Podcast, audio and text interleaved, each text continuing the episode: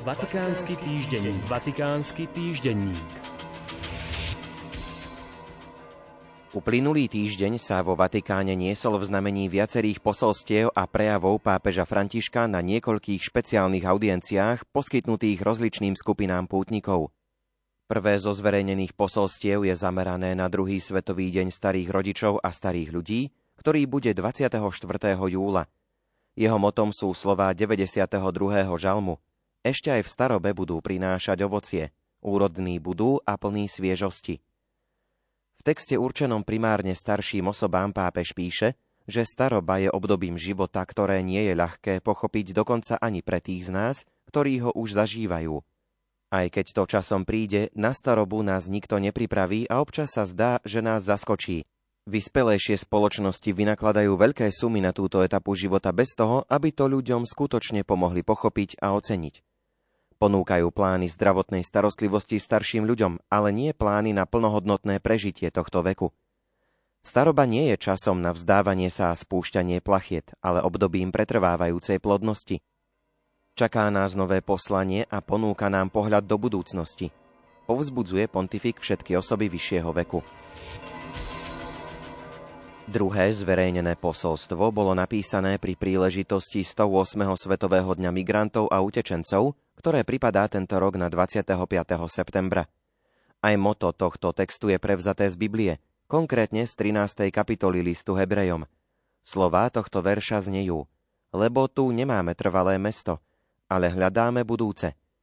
V posolstve pontifik zdôrazňuje, že Boží plán je v podstate inkluzívny a dáva prednosť tým, ktorí žijú na existenčných perifériách.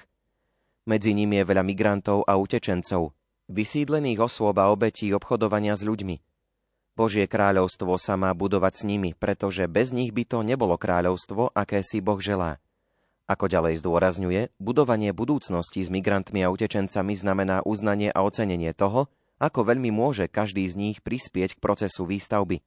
Je pekné vidieť, ako sa tento prístup k migrácii odráža v prorockej vízii proroka Izajáša, ktorý cudzincov nepovažuje za útočníkov alebo ničiteľov, ale ochotných robotníkov, ktorí prestavujú hradby Nového Jeruzalema.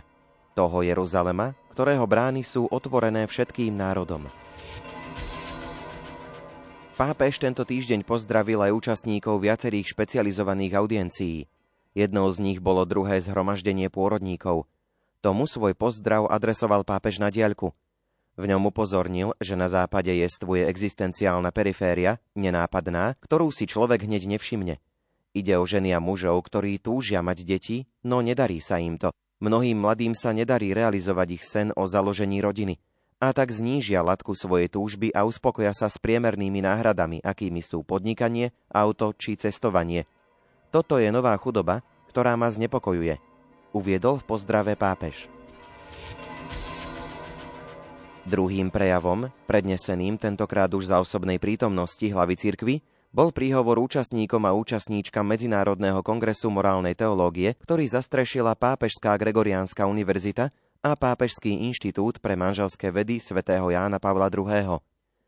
V ňom pontifik osobitným spôsobom pripomenul potreby interdisciplinárnosti a transdisciplinárnosti v rámci teológie samotnej, ako aj medzi teológiou, humanitnými vedami a filozofiou.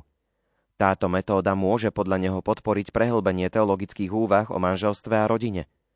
V skutočnosti by rôzne teologické prístupy nemali byť jednoducho postavené vedľa seba, ale mali by viesť k dialógu, aby sa navzájom učili symfonickým a zborovým spôsobom v službe jedinému veľkému cieľu, zhrnutému v nasledujúcej otázke.